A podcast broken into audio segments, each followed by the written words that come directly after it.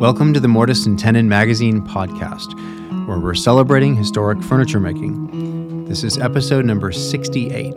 I'm Joshua Klein. And I'm Mike Updegraff.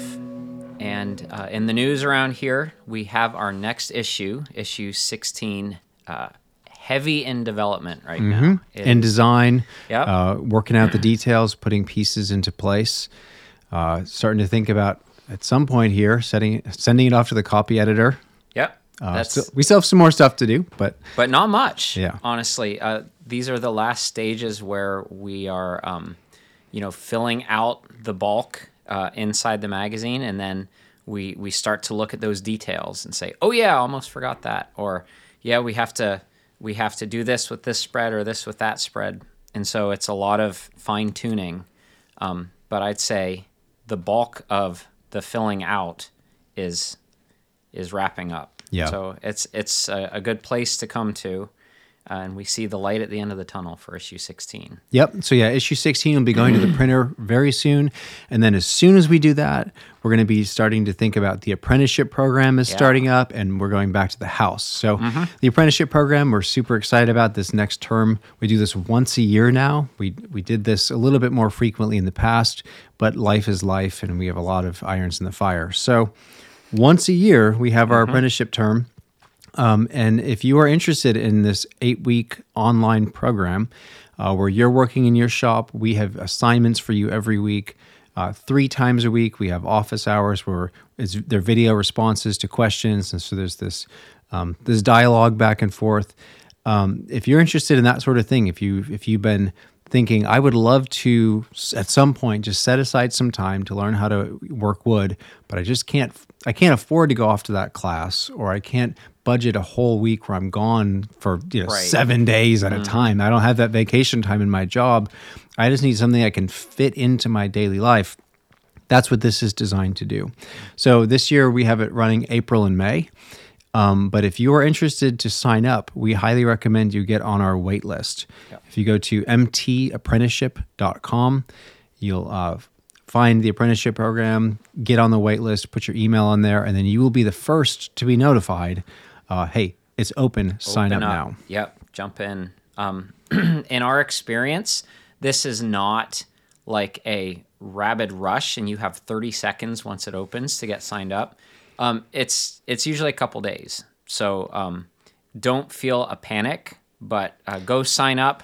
Those on the wait list are the first to find out when it opens. and Yeah, by a couple days. We by a don't, couple We don't yeah. publicly announce it for a couple days after that. So the waitlist people have the first dibs. Yeah. And then it's open and the general public is aware and then, you know, a few last minute people will trickle in, but in our experience that's how it's worked and um yeah, we're excited about about jumping back into the apprenticeship program. It is always great to see the enthusiasm from the students.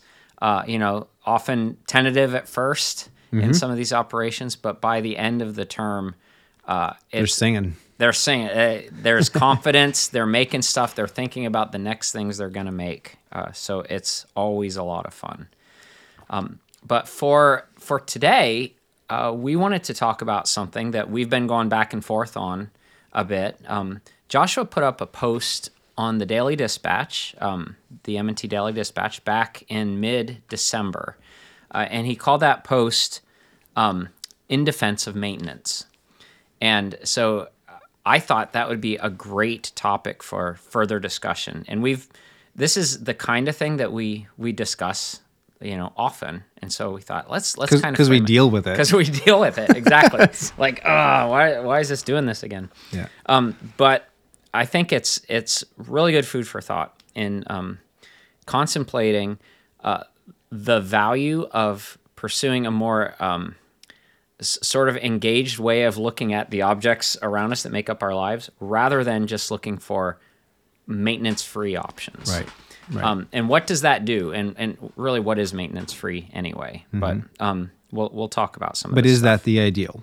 right? Is the ideal that I can not pay attention at all to this thing because I know it'll just keep working? yeah, you just set it and forget it. Yep. and it's it's good for life.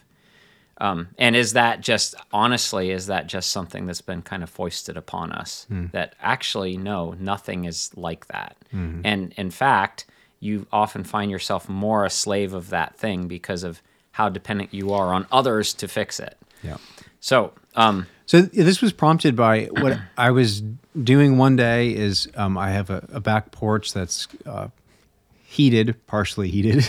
Uh, it's a kind of a cold porch, um, but on my cottage I have a porch, and the I don't have a really you know like a four foot deep frost wall, concrete wall sort of thing. So it's kind of on a floating uh, slab foundation, and in this hard freeze, we had um, it it heaved just a little bit so that the door, as I was swinging my exterior door, was starting to stick on the threshold. It was getting stuck. And so I said, okay, no big deal. Took out my, my hand plane and a two inch chisel just to be able to get the last little bit. And I just relieved the threshold just enough so that I could swing the door freely. It was a two minute job. Mm-hmm. And I've actually done it a few other times with other thresholds, as especially when you build a, a brand new structure whether it's a, an outbuilding or whatever, you get things settled and things, well, they kind of settle in. They move and they kind of adjust, and then you have to, you know, fettle this and adjust this and get everything just so, and then you typically don't have as many issues after, after a few times of adjustment. Um, so that's somewhat normal, and that's by the way, that's even true for furniture. You can build a cabinet that has a door that fits just so, and you anticipate the amount of movement you're going to have, and you give it. You know, if you're building it in winter, you'd give it a little bit extra room because in summer it's going to swell and whatever. But you're going to adjust it. Yep. you're going to Yep. adjust it at least once or twice, um, and that's because wood moves yep. And adjusting for the seasons is a part of life with that object. If you're going to use wood, you're going to accept that. That's going to be a part of the reality of it. So, you know, we were, I was thinking about that and thinking, you know, I, I remember um, before I lived in this cottage, I was living in a manufactured home, a double wide manufactured home. All the doors were like plastic and foam core, and everything was stable and everything was set Pretty predictable. pretty predictable. And my bathroom door never stuck. Well, actually, the bathroom door did for some reason. Right, yeah. It swelled up with the humidity so. Um, but you know what I mean. Usually, the kitchen cabinets and all that stuff was just fixed, and you didn't have to deal with it at all. So moving into this cottage now, I am now adjusting and seasonally monitoring and tending to and caring for um, the the moving components of my house. And like I said, it's a two minute job. It's not a big deal. But this post was just a reflection on what's the value of this? Is this just stupid? should I just What a waste of time. should I just buy plastic doors and put those on because they won't move? Or is there some sort of value to uh, a- a maintenance and attentive life? Right. Like, so if you picture yourself walking around your house or your apartment or where you live, um, what kind of things jump out at you as things that require your attention? You know, or is it just as simple as you turn on the light switch, you turn on the, the kitchen sink, the water comes out, you close the valve, it doesn't drip, right? Uh, like, what what sorts of situations are there that you've had to deal with repeatedly, and how do you feel about that? I guess is the question Yeah. you know, uh, one thing that I thought of is in, in our house, our house is this um, timber frame house that has settled over the years. And so there's a, the floor kind of crests in the middle in both the downstairs and the upstairs. There's a, a high point that I guess you could say all the water flows away from that. That's the continental divide of the house. and yeah. one side flows north and the other flows south. Um, but you know, it, everything in that house is wood. All the wall sheathing is tongue and groove pine. The ceilings are wood. The floor is wide pine, and then the, the timbers, of course. And so everything, you know, took some time to get settled down. And then uh, since we moved in, I've been working on it very slowly, um, building kitchen cabinets and things like that. And we have this one particular kitchen cabinet that in the winter, this door, it's like a frame and panel door, has an inch gap on the top right corner. Oh. And in the summer, it lays perfectly flat up against the cabinet. And I've I've talked to my wife. I've said, should I? I'm thinking of just making a new door because that's an. And I've done. I've tried um, clamping it with a like blocking it out on the bottom and clamping it to torque it. I've considered. Um, it's painted. I've considered taking it off and seeing if I, I could use steam or something to manipulate it, but I have a feeling it's just the nature of that one uh, piece of wood that I used. That it- Whoever cut that tree down was not paying attention. They weren't paying attention, and now I'm I'm looking at it, and my wife says, "I don't mind at all. It's fine." And I, I'm like, oh, it's just it bothers me. I, I should do something about that. But it's stuff like that that you see, um, and then you know you decide if you're going to deal with it or not. Um, or there are other things that just simply require regular maintenance. You know, um, if you think about you know your car, if you let's okay, I'm assuming you're driving a gasoline powered car, though there are people who who are driving electric vehicles, which are lower maintenance, but you still have to do stuff like replace your tires. Uh, If your tread wears down, you have to change your oil. If you don't, um, you're out of vehicle, right? It just won't continue um, to run.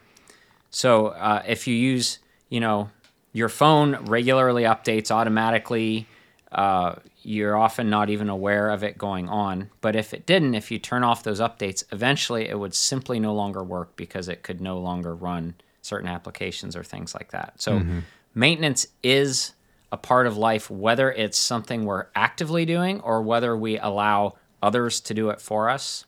So I mean, that's uh, I think that's mostly true, but I think there is a difference. There's a big difference between buying. So we were talking about, you know, let's say windows. You have old windows and modern double pane windows or something, or anything, any you know plastic door, right? If I were to buy a plastic hollow core doors or something like that, and get them settled, and then they're they're going to be in place, um, they're probably not going to move too much. They're probably going to be, um, especially if it's an exterior door. It's just what what you do is you're setting up a situation that you won't have to adjust it but in order to create something that's that stable you end up using plastics and things like that Yeah. that when those break Yeah. they're not actually repairable Yeah, they're you- replaceable You have to get rid of them. so the only alternative to to maintaining your stuff is to be a consumer Right. to be completely dependent on some expert or specialist. You call them and say, you know, I don't know. Either you say, um, can you come and fix this thing because I don't know what's going on with it? Or you say, well, this stupid plastic door is broken and now I'm going to get rid of it. I'm going to have to go buy a different one and replace it. You can't just plane it Right. and adjust the fit. It's Right. something's uh, astray with it. So this is true uh, with with house construction. It's true. with- It's just a general principle that most things, not everything, but most things that are made to be maintenance free are not repairable. Yeah. They actually they have a shelf life. Yeah. That- that's it. It's a shelf life, That's your trade. Not repairable. And so it's sort of a, a closed unit. It's Mm-hmm. a closed uh, circle. It's like Yeah. set it and forget it and then replace it. Yeah. The the uh, the maintenance free vinyl window, as soon as it gets moisture between your panes, That's it. It's done. The, there's no fixing that. There's no repairing it. Um, but it's I find it interesting, and we'll talk a little bit about um, Robert Pirsig in a little bit in his book uh, Zen and the Art of Motorcycle Maintenance. Um, but I find it interesting how in this day and age, maintenance is is almost a, a dirty word. Nobody likes doing it, and we even talk about um, maintaining our health as almost burdensome. Um, you know, people people complain about the slog to the gym, or oh, I need to get my steps in, or oh, you know, I have to eat more vegetables. Oh, it's such a such a such a burden to take care of ourselves. Um, and I think a Or lot even of that, eating at all. it, It's- right, It's, inconvenient or sleeping. Eating or sleeping Right, is sleep, yeah. inconvenient. Yeah. Uh, and it's such an interesting way of looking at, um, you know, the, preserving this a gift of health if we have it. You know, you don't realize how much you miss it until you don't have it, um, and then you wish you had done a lot of different things through your life. Um, but it's just so interesting because so many people look at health in terms of this uh, kind of like this reductionist view, like um, you know how many steps I'm getting in. Uh, you know, you look at your your macronutrients in your diet, or you look at how uh, your your 60 minute spin class, or how much time you spend on the Peloton, or whatever, and you're really just turning it into this little chunk of time in your life that you just want to get over with. Um, you want to do as little as possible, as fast as possible, uh, and at best, you don't have to do any any of that at all. What's that electric ab thing? From the, remember that? For, maybe it still exists, but I remember back when I was younger, like this like Electroshock therapy. electroshock there. You just like plug it in, And you can sit there and watch TV. and watch TV, and your abs are getting worked. They're contracting. like that's like from the, the, the epitome of I hate maintaining my body, but I have to, so I'll just plug it into this stuff. Yeah, I'll just let it do the work for me. It's like your phone updating in your pocket while you're doing something else. You're updating your body uh, while you do whatever you want to do. But that mentality, as silly as that is, I hope no one listening uses that kind of thing. That's silly. But if even if that's not the case, that principle applies to so many different things Mm-hmm. where it's just, ugh, this is just a burden. It's just a burden to take care of Mm-hmm. my body, my garden, my kids, Yeah. my reputation. Right, right, right. whatever you know that that uh, caring is a burden and i think that's just such an interesting thing because that to me is really the heart of it and i think um, the, the care and the attention. Because a lot of this kind of discussion if we're if we're thinking about um, everything we've been talking about taking care of your stuff fixing things um, a lot of people would frame this in terms of uh, the term self-reliance. They'd use that word say oh i want to move towards self-reliance. And I know that people typically tend to describe that in terms of they mean agency, that I'm able to take care of things. And I, amen, that's great. I appreciate that. But I'm not sure that I really am a big fan of the term self reliance as the paradigm for engagement. If you say, why should you take care of your stuff? Because you want to be self reliant, you don't want to be dependent on anyone else. That way of going about it, I, I'm not a huge fan of. But I would say it this way: what what I when I wrote in defense of maintenance, what I was specifically talking about is that what I was aiming at is that maintenance. What the, what's valuable about it is it forces you. It requires attentiveness. It mm-hmm. requires your attention to these things. You have to. It forces you to say, "Hey," it says, "Hey, remember me? Remember me?" Mm-hmm. And your your attention is drawn to it, and that attention and that care is participation. And that for me is the heart of it that maintenance leads to participation in the things of your life. And so my defense of maintenance is the the necessity of participating in the things of your life. Yeah. As opposed to I'm a rugged individualist, I'm autonomous, I don't need anybody else. Actually, there's something I think more rich than just to describe it in terms of be involved Yeah. and appreciate it. And you know, part of the involvement means, um, uh, you know, gaining knowledge. I, I would mm-hmm. use that. You know, how knowledge, wisdom, they're they're a similar concept, but like um, when you when you're using a, a device, let's let's bring in the device paradigm, right? Mm-hmm. We like to talk about. You're using a device that you don't understand. You don't know how to fix it. You don't know how to maintain it. You just know you get something out of it that you like, mm-hmm. right? You know that it makes your life better or more comfortable, easier. So you really like that. But when that thing that you don't understand breaks, uh, you're you're stuck. You know, you you don't have the the knowledge to fix it. So part of that attentiveness is uh, is seeking a deeper understanding of Yep. the things that we're using every day, right? So, um, you know, if if there's something in your house, if you have a leaking faucet, you're not just like, oh my goodness, well the plumber can't get here for three weeks. You know, there's this massive backlog, and I am I'm stuck with this dripping faucet. Or you know, if you have a pipe burst in your basement, and what do you do if nobody can come out? You, you're without water, you know, or um, you can try to educate yourself. You can try to learn the very basic skills it would require to at least get that thing temporarily fixed so that you're not completely dependent on the skills of someone else to keep those systems going that you uh, you know have have grown to be become dependent on. Mm-hmm. Um, yeah, and for me, just li- listening to you say that, I'm just thinking about this house project we've been doing, and the reason where I wanted to build my own house is because I do not know how to build my own house. Mm-hmm. yeah. Because I thought, hey, that's how you learn. Yeah, you just that is how you roll learn. up your sleeves and Yeah. you do it. And I think you know, as you know, Mike, you've been helping me through so many different uh, situations, setting up the cottage and now the house, and different ins and outs and plumbing and wiring and those sorts of things. That I don't have that background knowledge, and so it's the that for me is is a reason to then learn how to maintain my stuff. Mm-hmm. That's saying, okay, I don't know how to do this. Okay, well then that's the reason I should do it. Right. And what's what's been great for me about it is it's it's a huge leap to go from no knowledge to say, well, I'm just going to resolve to take care of it myself Yeah. and then just start poking around in the breaker box and try to figure it out. Mm-hmm. Yeah. Right. That that's I would not recommend that sort of move, or cobble together some sort of plumbing.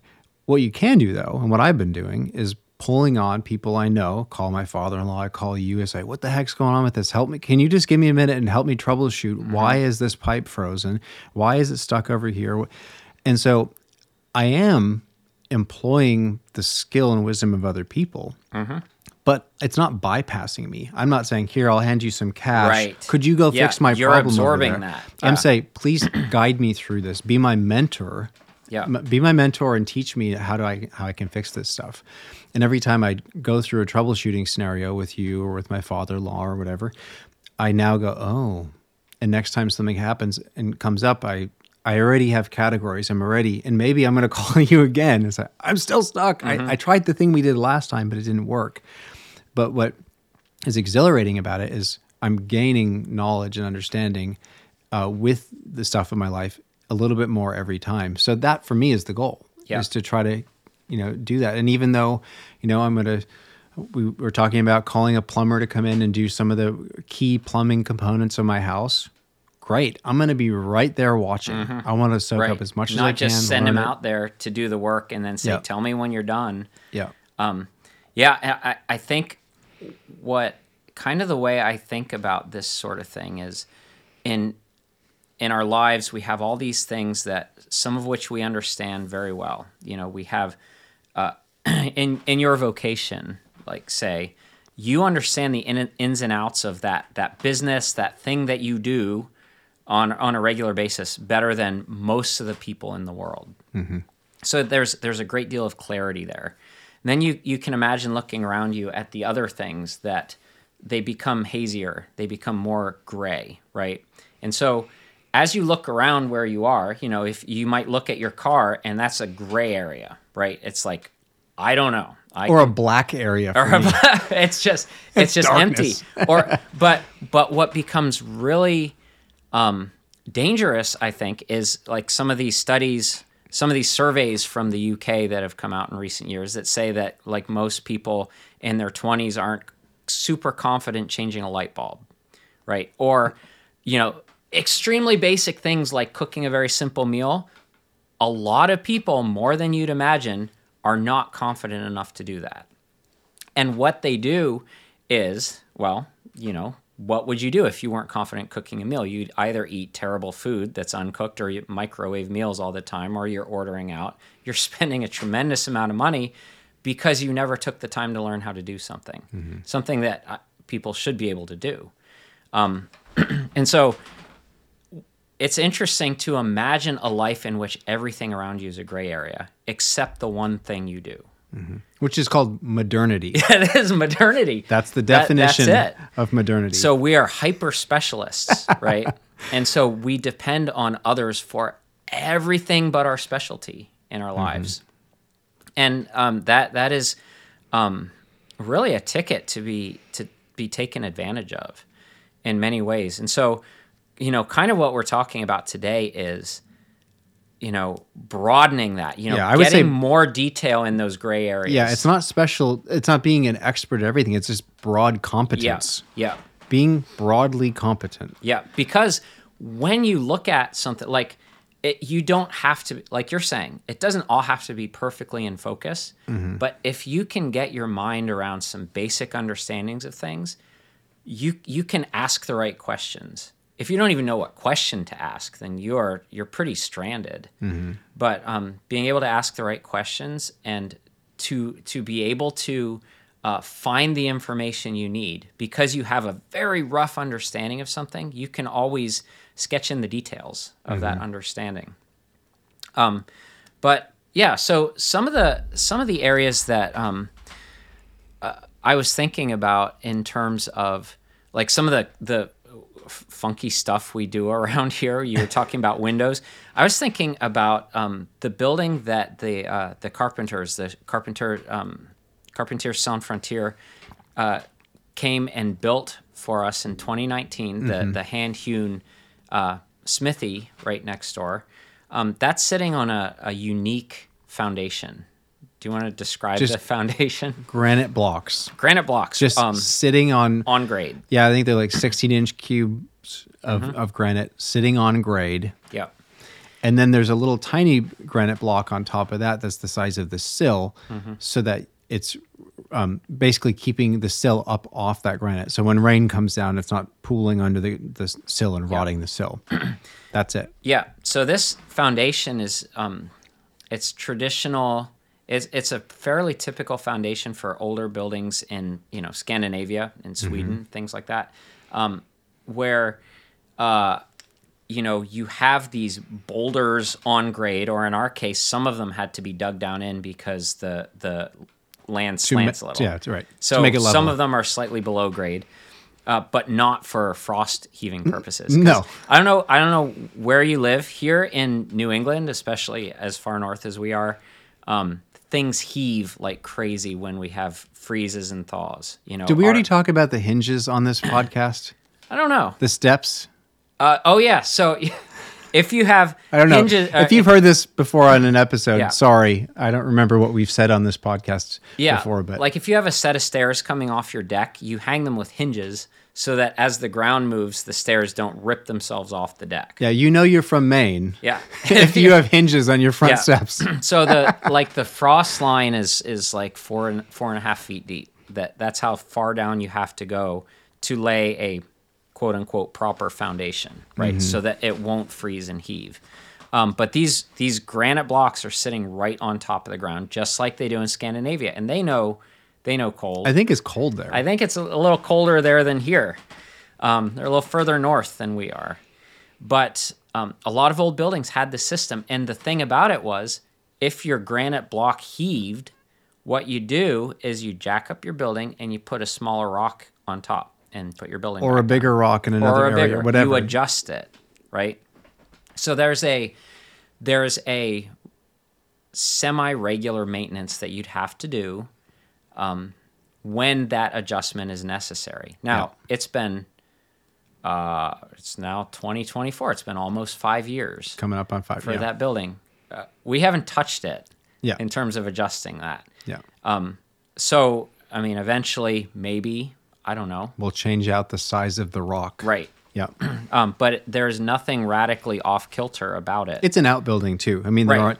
It's just it's a smithy. It's an outbuilding. It doesn't have plumbing, heat, electric, anything like that. So those things have to be accounted for if you were going Mm-hmm. to do such a thing for a you know a home. But Right. But it's so simple. I mean, Yeah. it is so simple. And the trade off with simplicity um, and, and longevity is often a little bit of maintenance. And the same can be said about these windows. You know, right now we're, we're sitting in the shop looking through our set of, you know, these windows are at least 100 years old. Yeah. Um, they're windows that that you hauled out of a, a junk shop, Mm-hmm. and basically, you know, they had most of the panes of glass intact. Yeah, I, And- I chose the ones that had the glass in there, Mm-hmm. and I bought a few extras because we'd break break them. I think I paid ten or fifteen dollars a piece per sash. you Yeah. know, two sashes, two two windows per uh, double hung sash Mm-hmm. windows. So that's pretty inexpensive. Yeah. took a bunch of work. Yeah. you know, a handful of hours per window to replace the glazing and do all that kind of stuff. Um, but those windows are already 100, 150 years old or whatever, and they're going to last. I, I can't imagine why they would not last another 100 years if they Yeah. were not maintained. If, if as long as they were maintained. yeah, they could last indefinitely. So then the question is, you know, the classic, the reason that I could buy those Yep. is because the house that those that those windows were from, somebody convinced the owner of that house, "Hey, it's a little drafty in there." Yeah. And Here's look at what you need. Look at all the putty coming off the panes. I mean, these old windows, they're just not Yeah, what you those want. are those old. you know what you need? windows. You need double pane, you know, Yeah. was it argon filled windows? Yeah, That's lo- really going to be nice and tight. And so what this poor person did mm-hmm. is they took all the old windows out. They got double pane windows, and since they've gotten rid of them, I guarantee you they've already replaced those double pane windows. Yeah. because it's they have a twenty year life cycle. 20 year yeah and so those windows once you once they're manufactured the clock is ticking right Yep. and so those seals that are insulate or yeah insulating the space between the glass they are uh you know the clock is ticking They're not repairable. Right. There is no one on the planet who has the skills. You can't, you can't just like repair. You can't send them out. Oh, hey, do some adjustment, refill it with argon, or it, it is uh, not possible to repair them, or it's not economical to repair them. It's Right. cheaper, even though it's not out. cheap. Yeah. To just rip them out of your wall, the whole unit, the whole thing, throw it in a landfill, and buy a brand new one and put Yeah. it in. Yeah, Joshua, I was telling you about a quote uh, I heard for somebody for their their house. They had this. It's like a 1910 kind of stick style, what they call a cottage out here on the coast of Maine. And for their windows, the the quote to replace them all was twenty seven thousand dollars. and so, thinking about that in terms of, they said, well, you know, those old windows, uh, you know, you can feel a little little air in the wintertime coming through them. And so I would just wonder, would you save twenty-seven thousand dollars in heating costs over the lifespan of that new set years? of windows? Yeah.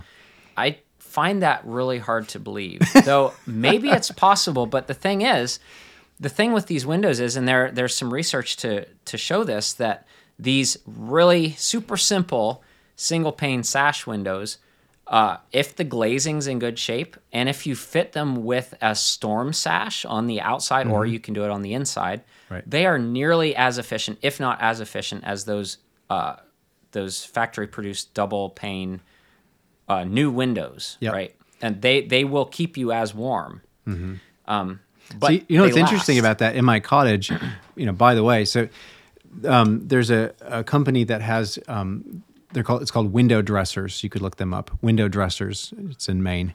Um, but it's it's this company that's set up to be this sort of co-op thing that you can uh, team up with other people in the area who want these windows, and all it is is it's basically a storm window, but it's just plastic sheeting. So it's it's a simple wooden frame um, that you they put uh, the uh, window plastic around both sides, and then they have a little heat heat gun situation that they uh, you know shrink it nice and tight like a drum, and then they put uh, a gasket material around all four sides, and it's designed to it's, they're custom fit to each window in your house, and you just hmm. pop them in, and they're really relatively inexpensive. I think it was like thirty five dollars a piece, hmm. but then you go volunteer labor to help Yeah. build them.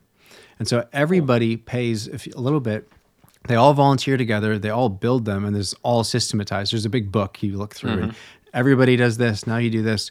So it's a community effort. For this company is um, is able to provide the materials and get their costs covered with the 35 bucks a piece. But that's really inexpensive. And I go pitch in an eight hour shift with my neighbors, and we all build these things for each other um, and it's a cool thing. So it's it's two layers of plastic. Mm-hmm. Um, so it's like you know the um, the uh, hair dryer on the window, the plastic Right. sheeting, but it's Shrink. it's two layers wrapped around this thing, um, and this panel just pops right in It pops in on the inside. on the inside. Yeah.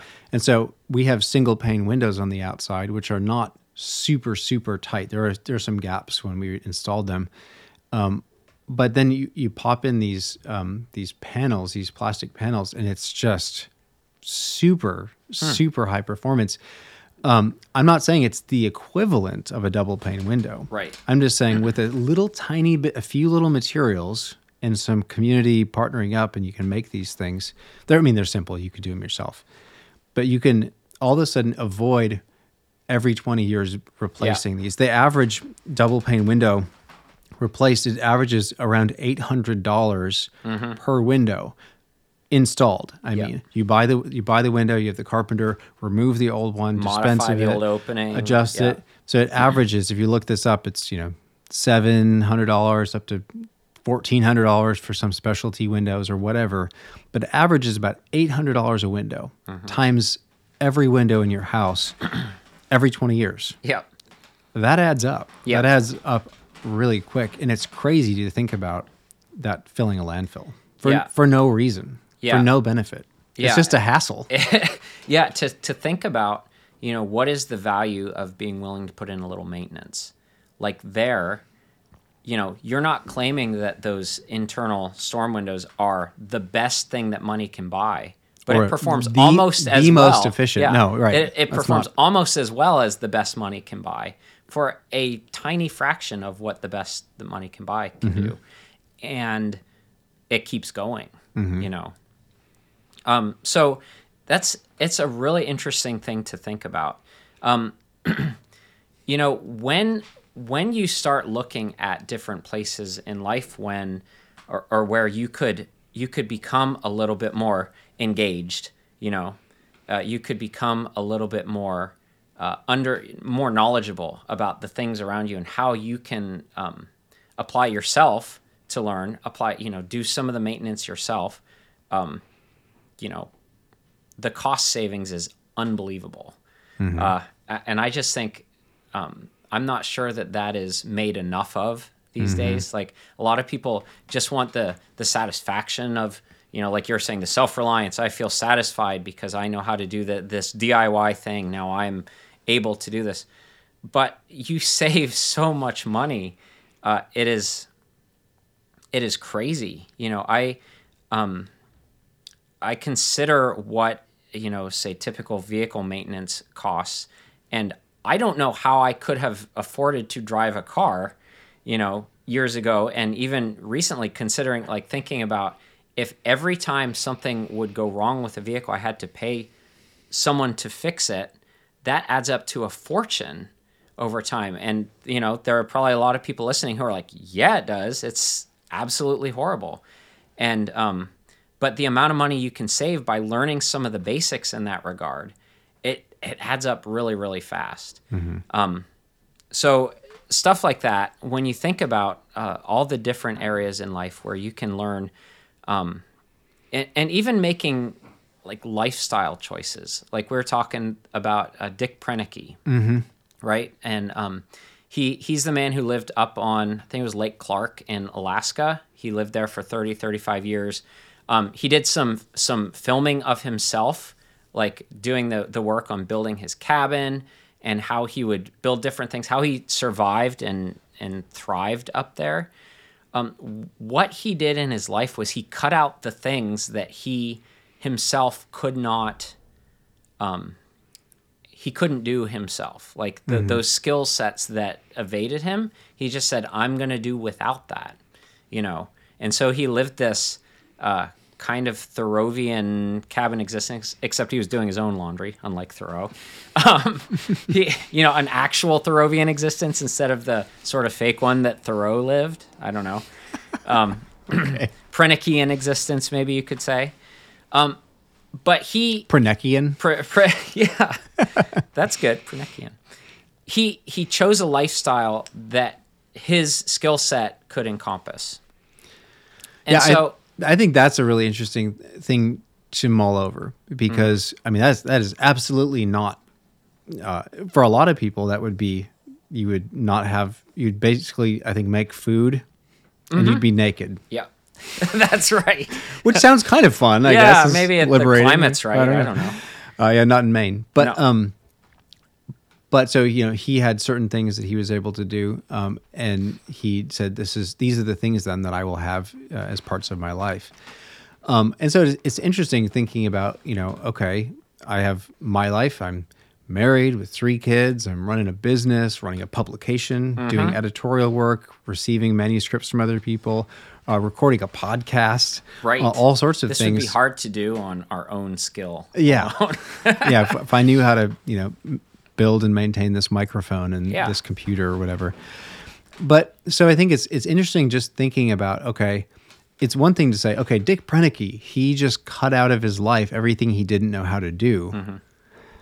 Okay. Mm-hmm. Yeah. Well, that, that limits a He lot of us. He's obviously a super skilled guy, but Yeah. he also, you know, he would ride on a bush plane, Mm-hmm. right, to get in and out, and that was that was not consistent with that way of thinking. And He was fine with it. It wasn't like he was Sure. some rigid person saying, "I will only do this and Sure, nothing more." right.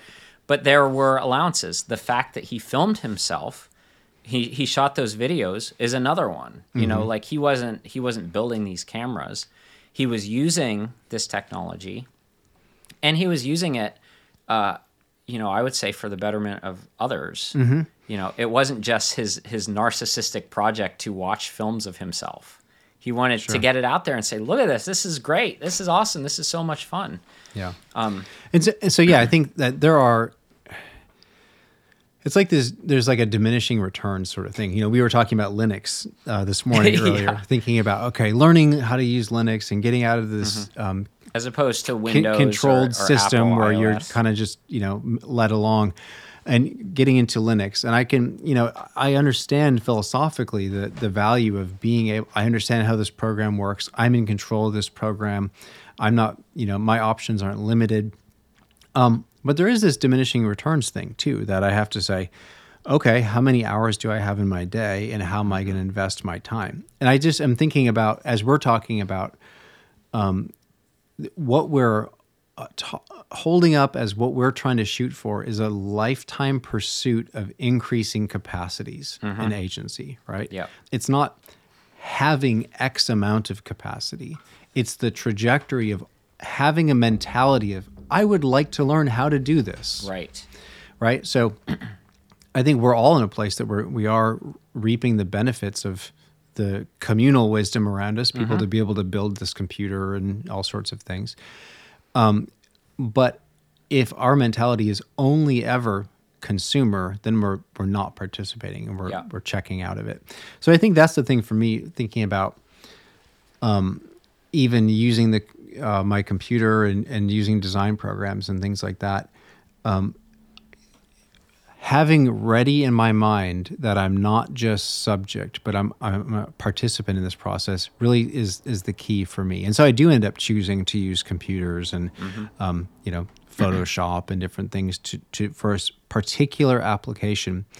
And um, I just think that's that's wise media ecology. That's just wise assessment of assessing a technology and saying how can this serve me Right. uh, and, then keeping it within those bounds Yeah. and not letting technology run over us and Right. say well i'll just do you know whatever someone can hand to me i'll take that but if i have to stand up and roll up my sleeves i don't want anything to do with that Yeah, I mean, we speak in uh, hushed tones of awe when we think about the um, the people in days gone by who would lay out, say, a publication by literally cutting and pasting. You know, the physical layout. You know, where today you can move things around with the click of a button, make them bigger, make them smaller. It is almost unbelievable to mm-hmm. consider that most things were done very manually not very long ago and to say this publication that we're doing if we were to do it all manually that's a mind-boggling amount of work. Um, so we're very grateful for uh, the brilliance of those who who design these machines that allow us to do this. Um, and we're also pretty dependent on that right to do this to do this magazine. Like i don't know that we could make a manual copy of mortise and tenon magazine maybe with enough time. Yeah. That's a lot of time. That'd be an annual publication not a Uh, biannual. yeah every two years instead of twice oh a yeah year. yeah there we go but yeah i um a really good book i've read that that ponders this is it's actually the best selling book of philosophy in in english ever written um, it's called zen and the art of motorcycle maintenance um, by robert pirsig and he has these series of um, interactions with different characters that are they're really funny. Um, they're they're amusing. Um, so um, Pirsig and his son are taking this cross country motorcycle trip, and there are two people that accompany them for a while. Uh, their names are the the Sutherlands, and it's John and Sylvia, husband and wife. And uh, this couple and to Pirsig can't stand this aspect of them, but they absolutely hate the concept of maintenance. They went and they bought a top of the line motorcycle, which had really good. Um, is this BMW motorcycle that had, you know, everybody said they're bulletproof, right? They last forever. And so their hope was that that meant they never had to do anything with it um, because they disdained the idea of maintenance and they disdained the idea of having to learn and understand how something works because they're like, we bought it, it should just do what it's been sold, you know, sold to do. Um, so they're always hoping for the best, but when the worst happens, they're completely stuck. And so uh, there are a few different scenes that are really funny because Pirsig, he also owns a motorcycle that has really good maintenance records. He has a Honda, but he's constantly, you know, he's like, I'm going to adjust this a little bit. I think I can improve it a little. I'm going to change the oil. It's time to do this. And he, he really gets a lot of um, joy out of maintaining it. He contrasts these two views as like the romantic view versus the classical view. His is the classical view.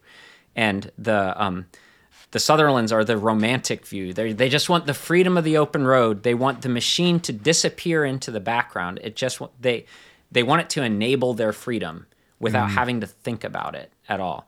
And Pirsig's like, well, part of the joy and the freedom is the machine also and and your knowledge of it and your understanding it like mm. you actually um you know your your agency can actually extend through the machine right? Mm-hmm. There are a lot of people who who ride motorcycles and race them who talk about you you can feel the tires contact patch on the ground. It like becomes part of you. And so he's like extending his agency through this machine and they're like we just want it to be invisible. We don't want to mm-hmm. think about it. so there are a couple different scenes through there. He talks about at one point before this trip, he was in the Sutherland's house and he noticed the, the kitchen faucet was dripping.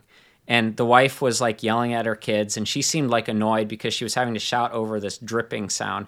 And he asked the husband he's like did um what do you think about fixing that? And he's like oh i tried i tried to fix it.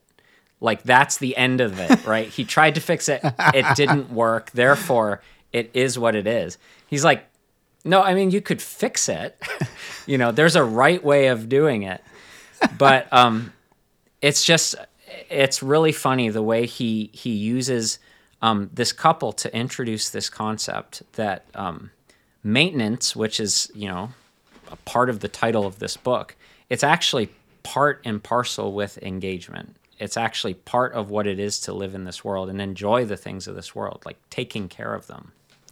So, um, Matthew Crawford, who we really like, um, we actually sell one of his books in our store. Uh, he was really inspired by Pirsig, and if if any of you know Matthew Crawford, you know that he um, owned and operated. I'm not sure if he's still running it, um, a motorcycle repair shop. Yeah, I'm not sure. So he's he's a philosopher. He also is a mechanic, and so he's really inspired by Pirsig and what he wrote. And he he says this he, in describing Pirsig. He says his way of living with machines doesn't rely on the seductions of effortless convenience. It requires us to get our hands dirty, to be self reliant. In Zen, that's the book, uh, we see a man maintaining direct engagement with the world of material objects, and with it, some measure of independence, both from the purveyors of magic and from cultural despair. Uh, so I thought that was really a, a good summary of the mindset of Pirsig in this book. You know, in directly engaging those things that we rely on. Getting uh, hands dirty. Getting your hands dirty. Yeah. And we we gain a freedom from being taken advantage of. We gain a freedom. He he calls the purveyors of magic, right? they they hand you a device and you're like, "Oh, it's so magical, it's so easy, it's so intuitive," you know, until it breaks and then um, then we're stuck. But and that's the condition he calls cultural despair. Yeah, and so I think that's the that's the heart of what we've been talking about with this this call, this defense of maintenance uh, as a way of life. This getting hands dirty, this call to uh, you know self reliance, if you want to use that word, or I would say you know active participation in the things of life. Um, this direct engagement, as Crawford put it, um, this this direct engagement with the world, uh, mm-hmm. uh, being able to to see these things and appreciate them, and to deepen your enthusiasm about the world mm-hmm. through understanding things better. Yeah. If you have no understanding of mechanics, you're not obviously going to be able to appreciate mechanics. Mm-hmm. And if you have a little bit of understanding, now your appreciation for those who mechanics, people who repair mechanics, your appreciation for them goes way up because mm-hmm. you realize I didn't even know what they know. Right. Wow. So I think it's an exciting thing. Uh, it's it's always exhilarating, and I will confess that it is exhausting because you get n- there's no external drive, at least in my life. Nobody's goading me saying, Joshua, you need to cut, keep learning the next thing, keep mm. pushing, keep learning. I'm just so stinking fascinated with this stuff that I'm like, it's hard to like lay down and go to sleep. It's I'm like, I just right. want to learn more. I just Yep. want to see how this works. Can you teach me? Can you show me how to? And I don't think that's necessarily just you know a personality quirk or something. But i think it's just part of this path that once you start tasting the success once you start tasting um, a deeper knowledge of things you want to learn more. You want to Yeah. keep going. You want to keep broadening your frame of reference and deepening your appreciation. So that's the that's the call. That's the that's the drive. That's the aim that we have is to try to keep doing that. Yeah. keep growing in, in skill to increase the challenge to increase the joy right Yeah. um, and uh, directly engaging Yeah, absolutely. Um, so thank you everyone for listening to the Mortise and Tenon podcast. If you haven't already, you can subscribe wherever you get your podcasts. And if you have any comments or questions, uh, please leave them below. And if you could, leave us a review for our po- podcast. We really appreciate, especially positive, but all reviews that you might leave. and if they're funny we like them even more We like funny reviews, they're great. So uh, we'll catch you next time.